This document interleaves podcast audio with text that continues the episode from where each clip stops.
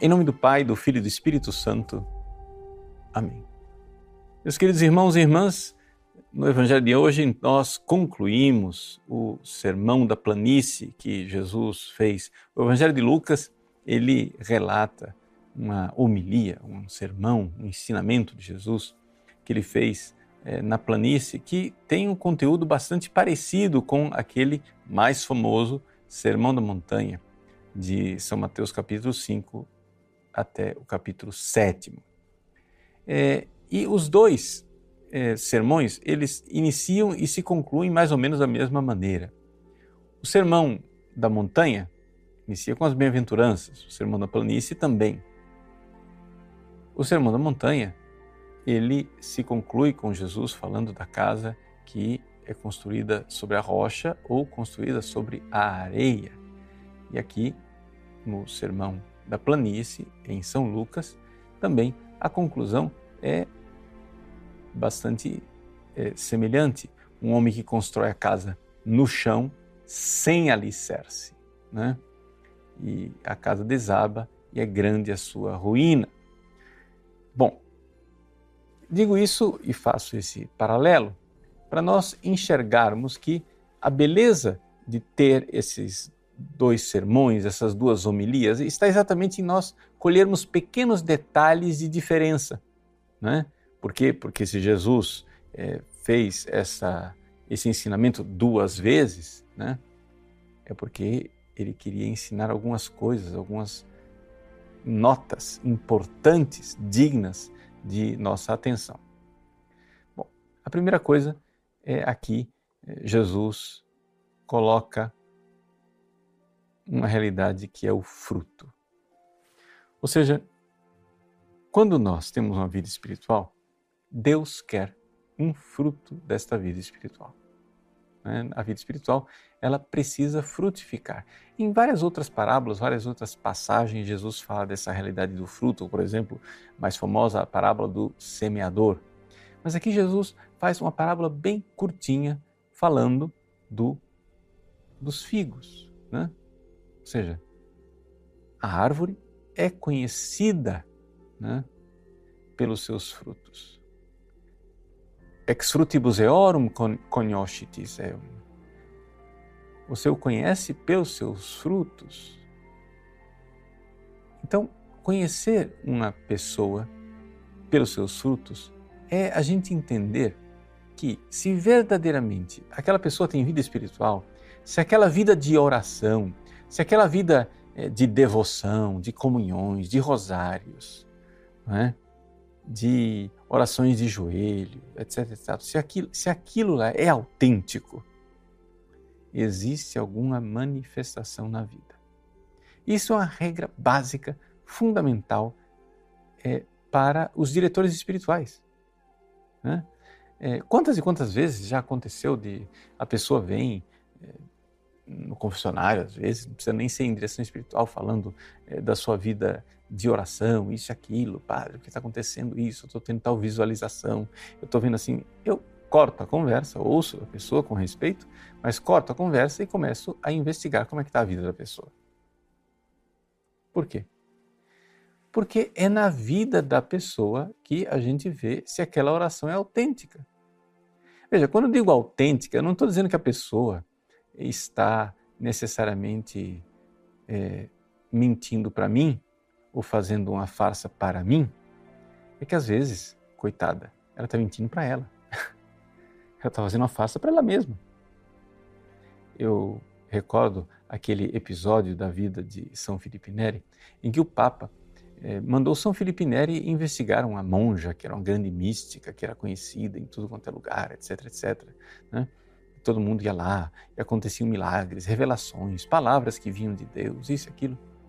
E São Felipe Neri montou no seu jumentinho, viajou, como estava muito chuvoso, ele chegou lá de botas, com as botas enlameadas, ele encontrou a monja, ele chegou e disse, ah, bom dia senhora, eu vim aqui, o Papa me mandou aqui é, conversar com a senhora, só que antes de da gente conversar, eu cheguei de viagem aqui, minhas, minhas botas estão muito sujas de lama, é, ele, ele arrancou as botas, entregou para ela e disse: A senhora não podia limpar minhas botas para mim? A freira olhou para ele, indignada, e disse: Eu não estou habituada a esse tipo de serviço. São Felipe Neri então disse: Ah, pois não. Muito obrigado. Colocou, calçou as botas de volta, subiu no jumento e veio embora. Quando ele chegou em Roma, ele falou para o Papa: Santo Padre, esqueça essa mulher. Essa mulher não é mística coisa nenhuma. Mas como você sabe? Não tem humildade, que é o fundamento de tudo.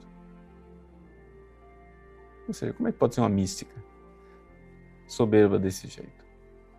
Aquilo lá não é oração autêntica. Então, a mesma coisa Jesus está nos ensinando aqui, né? Ou seja, se conhece a árvore pelos frutos. Você quer saber se a sua vida espiritual está dando certo? Você tem que olhar para a sua vida e ver se pelo menos gradualmente as coisas não estão mudando. Né? Às vezes você não nota uma mudança brusca, abrupta de um dia para o outro, mas você pode olhar para trás, fazer o balanço, chegar a dizer: Nossa, eu, como é que eu estava seis meses atrás? Né? Eu estou vendo alguma mudança?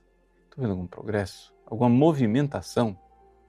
uma, alguma facilidade para fazer atos de virtude, algum é, pulso maior, garra, força de vontade de combater os pecados veniais?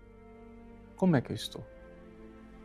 Pelos frutos é que nós vamos ver se realmente a coisa está dando certo. Né? E por quê? Porque é verdadeiramente é, daí do coração da pessoa que saem estes comportamentos. E aí Jesus usa uma outra parábola, a parábola do tesouro que sai do coração, né? Então não adianta dizer Senhor, Senhor, mas você não faz o que é, Jesus está dizendo. E ele então conclui com uma última parábola, que é a parábola da casa. Né? Ele diz: Vou mostrar-vos com quem se parece todo aquele que vem a mim ouve as minhas palavras e as põe em prática. O que é que Jesus está dizendo aqui? É o seguinte: quem vem a mim, reza, né? Ouvir as palavras de Jesus é rezar, gente. O básico da oração, a coisa mais importante que acontece numa oração é você ouvir Jesus.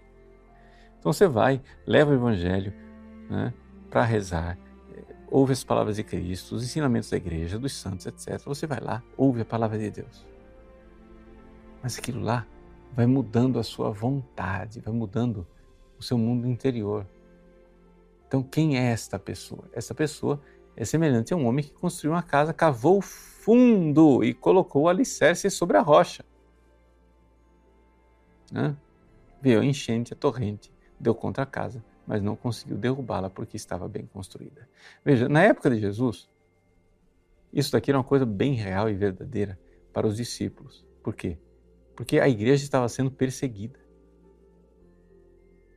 Então, quantas e quantas pessoas ouviam o Evangelho, mas não colocavam o alicerce fundo da casa, na transformação de vida, no amor a Jesus, numa entrega total, quando vinha a perseguição dos romanos, amarelava e a casa ruía. Né?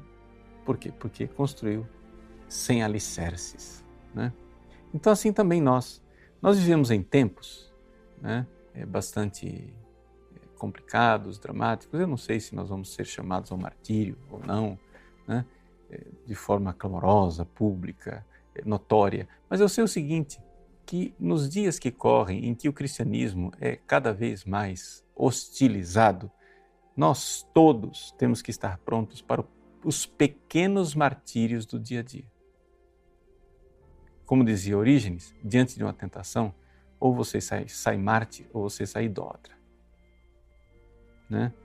Ou você dá o seu testemunho de fé e verdadeiramente, é, de alguma forma, derramou um pouquinho do seu sangue por amor a Cristo, ou então você trocou o Deus verdadeiro por um Deus falso e se ajoelhou diante do altar de alguma criatura. Então, coragem, vamos lá. Vamos nos preparar, estar firmes e sólidos com a casa construída sobre a rocha. Mas para isso, é necessário que a gente, tendo vida de oração e ouvindo a palavra de Deus, vá deixando essa palavra transformar a nossa vida na prática. Deus abençoe você. Em nome do Pai, do Filho e do Espírito Santo. Amém.